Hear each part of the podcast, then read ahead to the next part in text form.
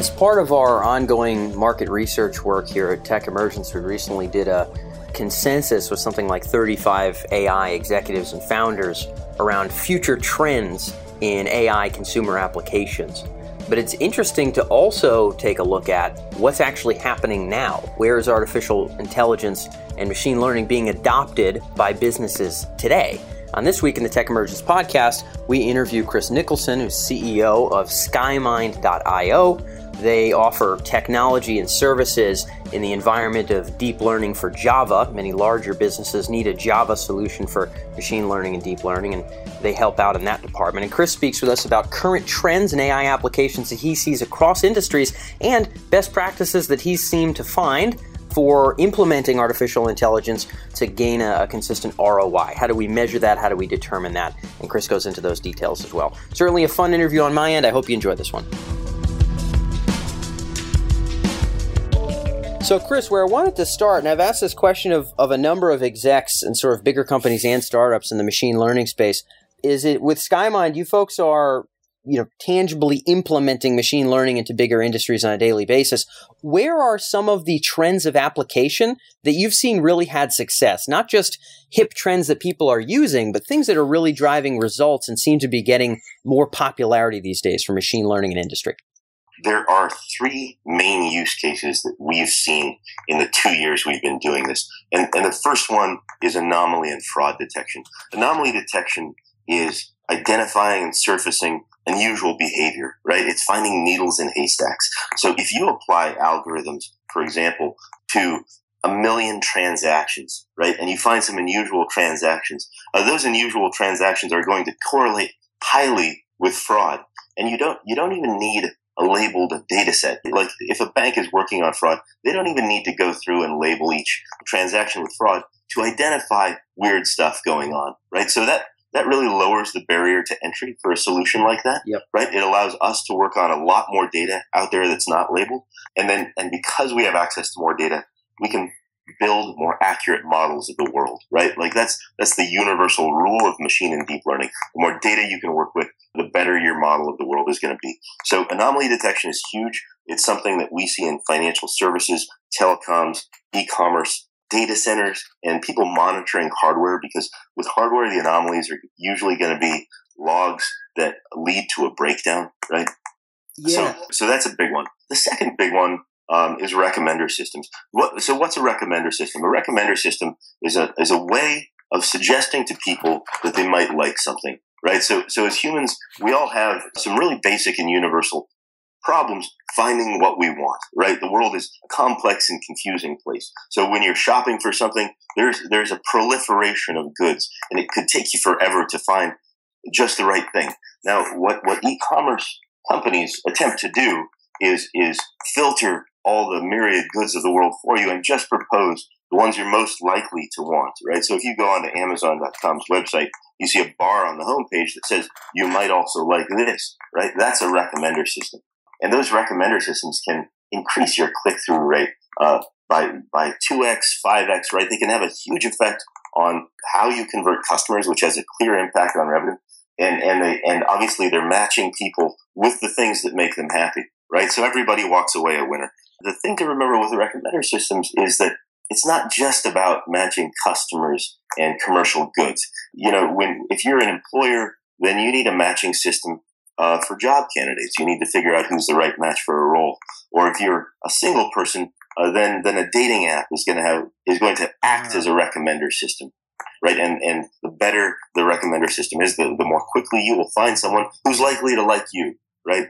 Can I can I go a, a bit deeper on that, uh, Chris, just to, to kind of tease out sort of the use cases that you're referring to? Obviously, you know, as mentioned, there's more than just uh, than just e-commerce. Uh, people tend to think Amazon when they think recommenders. You're bringing up all these other uh, interesting cases. I, I suppose this also, you know, Netflix, right? We're not necessarily talking about another product per se. We're talking about other content you might like. You know, places like you know Forbes or other large media sites will have you know you might also like X, uh, and who knows how how much actual recommending goes in there. But it seems like if they did it well, they could keep people on the on the site for longer. Is that, you know, from what I gather, you had mentioned anomaly detection.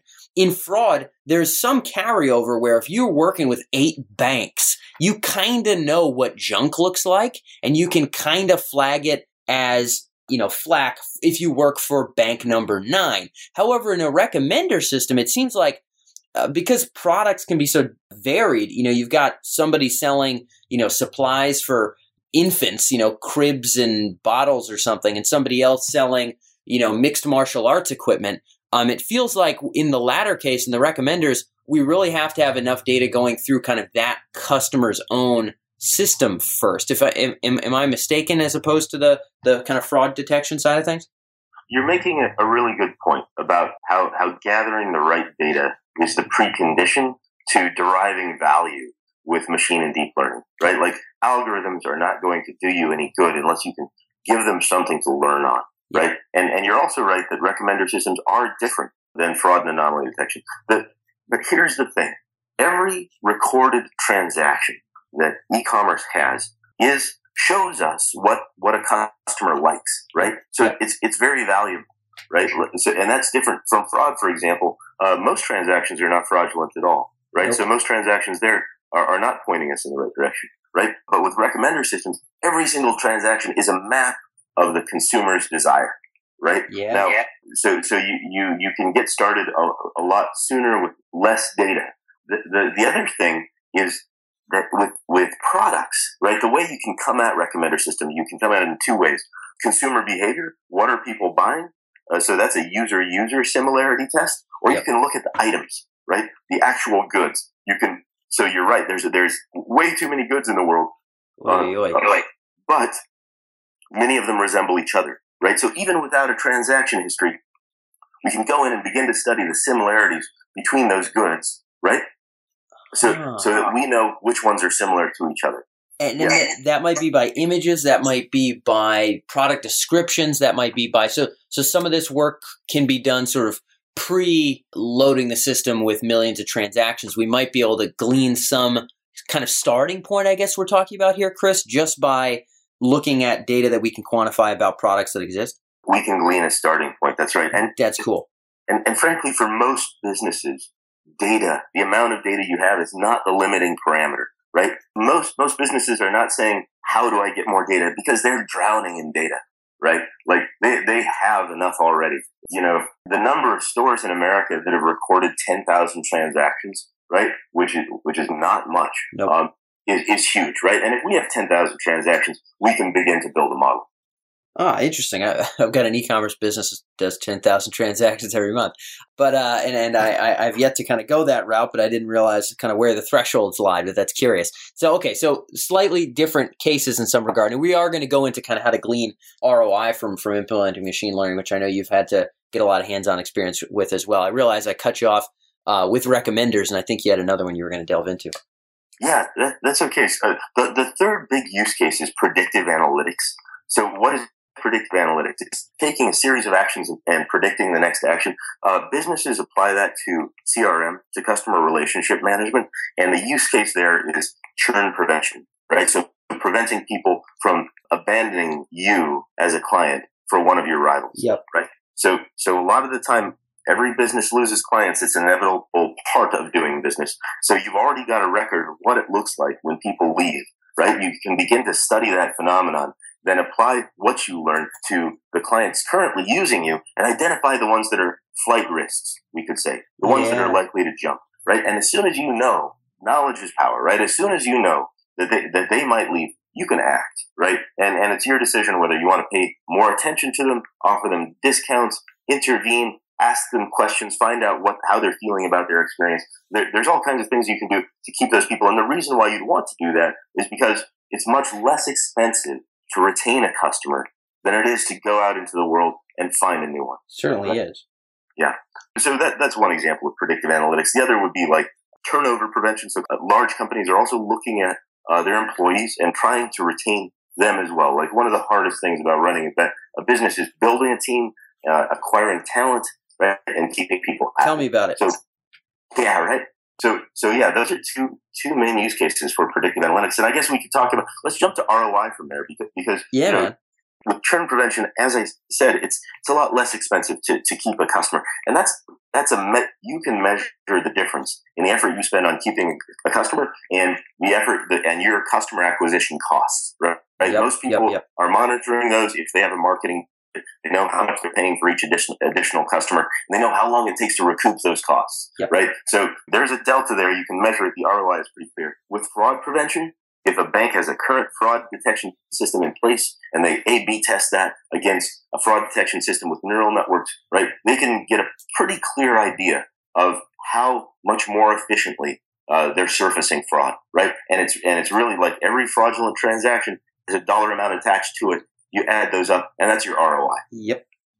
Uh, Okay, so yeah, actual quantifying return on investment, obviously quite a big deal. I want to get into um, the last topic you mentioned on predictive analytics there with respect to churn, just to put a little bit of sort of meat onto that skeleton of that idea, which which is obviously, I mean, it's it's a use case that uh, we hear a lot about. Clearly, sort of in terms of like where do we get the low hanging fruit? Like, how about keeping the dollars around here? So, I mean, it makes a lot of sense that in terms of priorities, we'd go there. What is an example of what that looks like? I'm thinking out loud, Chris, and I'm, I'm interested if you could correct my assumptions and, and maybe the assumptions of the listeners.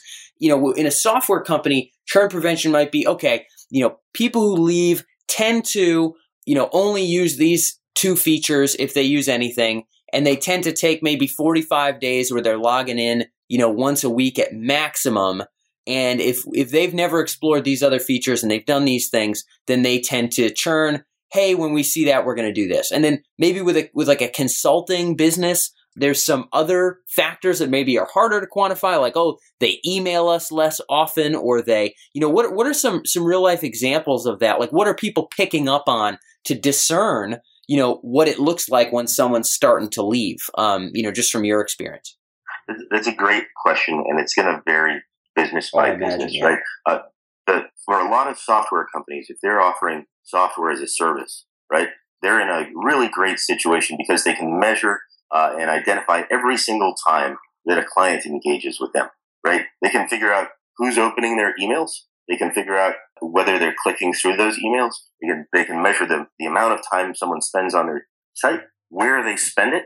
And it, when you really dig into the meat of the business, you can get into specifics. If, if you're, uh, so I used to work with an automated investment manager, what they call a robo advisor. Yes, yes. Right? Robo advisors um, manage money in people's accounts, right? And they rebalance it. Now, when people are engaged through their website, you can tell um, how, how much people are kind of looking at certain sc- screens that give them information about their investments. You can also measure the markets and tell whether the markets are actually performing well, which is to say, uh, you have a pretty good idea of whether their investments are growing, right? And therefore, what how, how happy they're going to be with you, right? So that's a huge indicator. Yep. Um, and, and if they have multiple investment accounts, you know, you can really measure their commitment by how many accounts uh, they're allowing you to manage and whether they recommend new people to join your service, right? Yeah. So, so, and, and then finally you can do, um, surveys around something people call net promoter score. Yep, Right. yep. So you take all these things and you kind of put them into one vector, one column of numbers that you can feed to a neural network. And that neural network can look at all that stuff and the client responses and their actual actions and behavior, right? And come out with kind of a risk profile on how likely they are to stay or leave.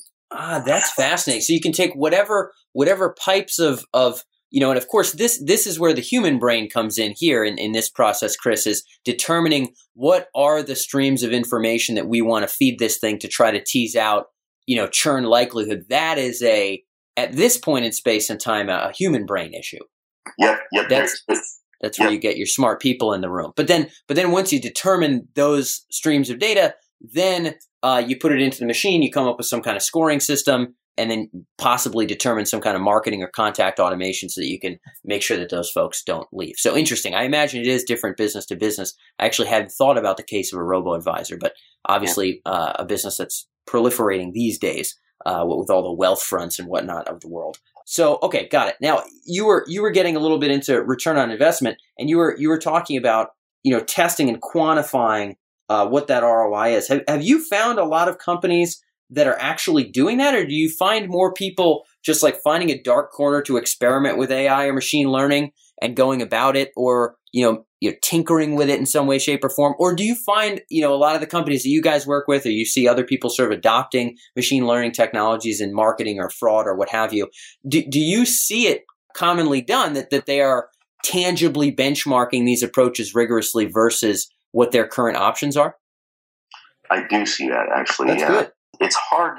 You can't always benchmark everything, right? No. And there and there are intangible elements like user experience where people might just choose qualitative uh, measures, right, rather than quantitative ones. But for the most sophisticated users, uh, they're they're going to have existing solutions in place, uh, and and they'll have a very clear idea of how they measure success, right? So with with fraud with fraud detection, it turns out that minimizing the false positives is one of the most important things you can do, right?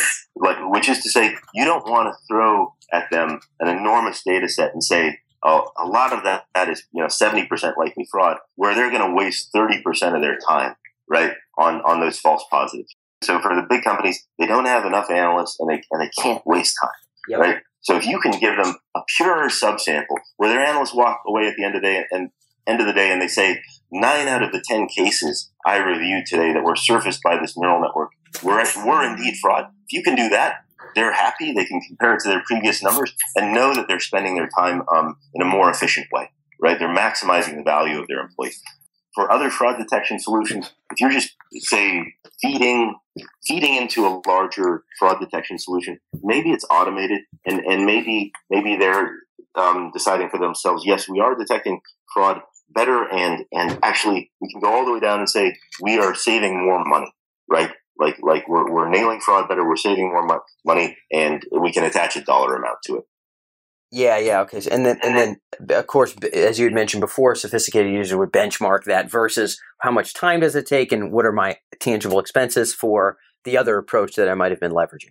Yeah, yeah, yeah, yeah. So they will be able to A/B test it, right? Um, you know, expo- exposing the two fraud detection solutions to very similar data day after day. Yeah.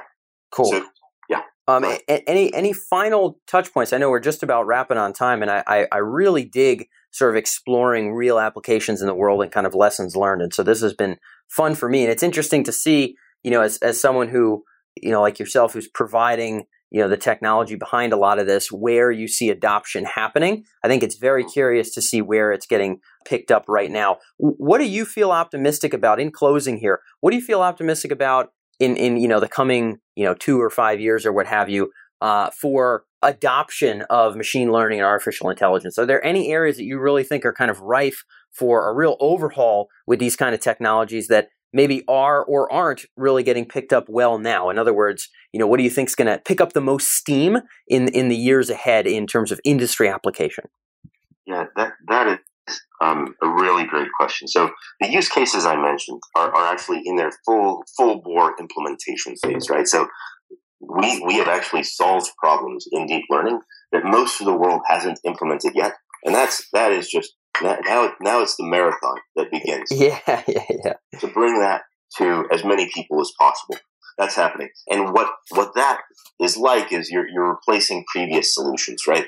By showing people that you do better, but what you do better. But there, there's another case where really deep learning is allowing us to do things we could never really do before, right? And you take the example of machine vision, for example. Yes. Um, we, we can build algorithms that can recognize objects and images uh, more accurately than human beings, even ex- expert human beings, right? So we're, we're asymptotically approaching zero error, right? For a lot, a lot of those very important problems. So, so we're, we're endowing machines with the powers of perception, right? When exposing them to images, sound, time series, and text. And so, so where will that take us? That will be the foundation of many, many new products, right? So kind of right now we, we have a few car makers coming out with self-driving cars, right? There's Yep. experiments going on with drones. You'll see companies coming out with more and more smart appliances that can actually listen to humans, right? Respond to their complex statements that are spoken, right? And do, and do the, do the proper thing, right? So that, that means they'll have a much better understanding of natural language than they currently have. Big time. Yeah. So we'll see the smart home get smarter and smarter. Yeah, I, I uh, we, we just did a consensus with something like 35 AI execs and founders, not unlike yourself, and smart home and chatbot slash assistants were sort of the trends that jumped out the most in terms of optimism. So you're not far off from what I've heard other folks echo. Chris, it's been great to be able to hear your insights, and I appreciate you joining us here on the Tech Emergence podcast. Thanks again, man. Dan, thanks for having me on.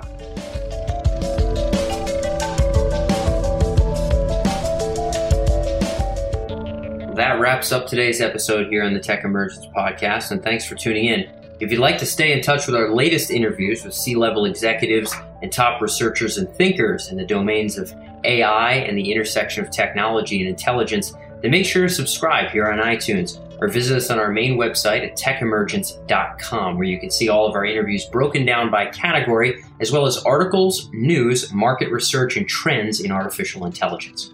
If you found this episode particularly thought provoking, feel free to leave your thoughts in a review here on iTunes, or you can feel free to reach out to us at our main website. Thanks as always for tuning in, and I'll catch you next week.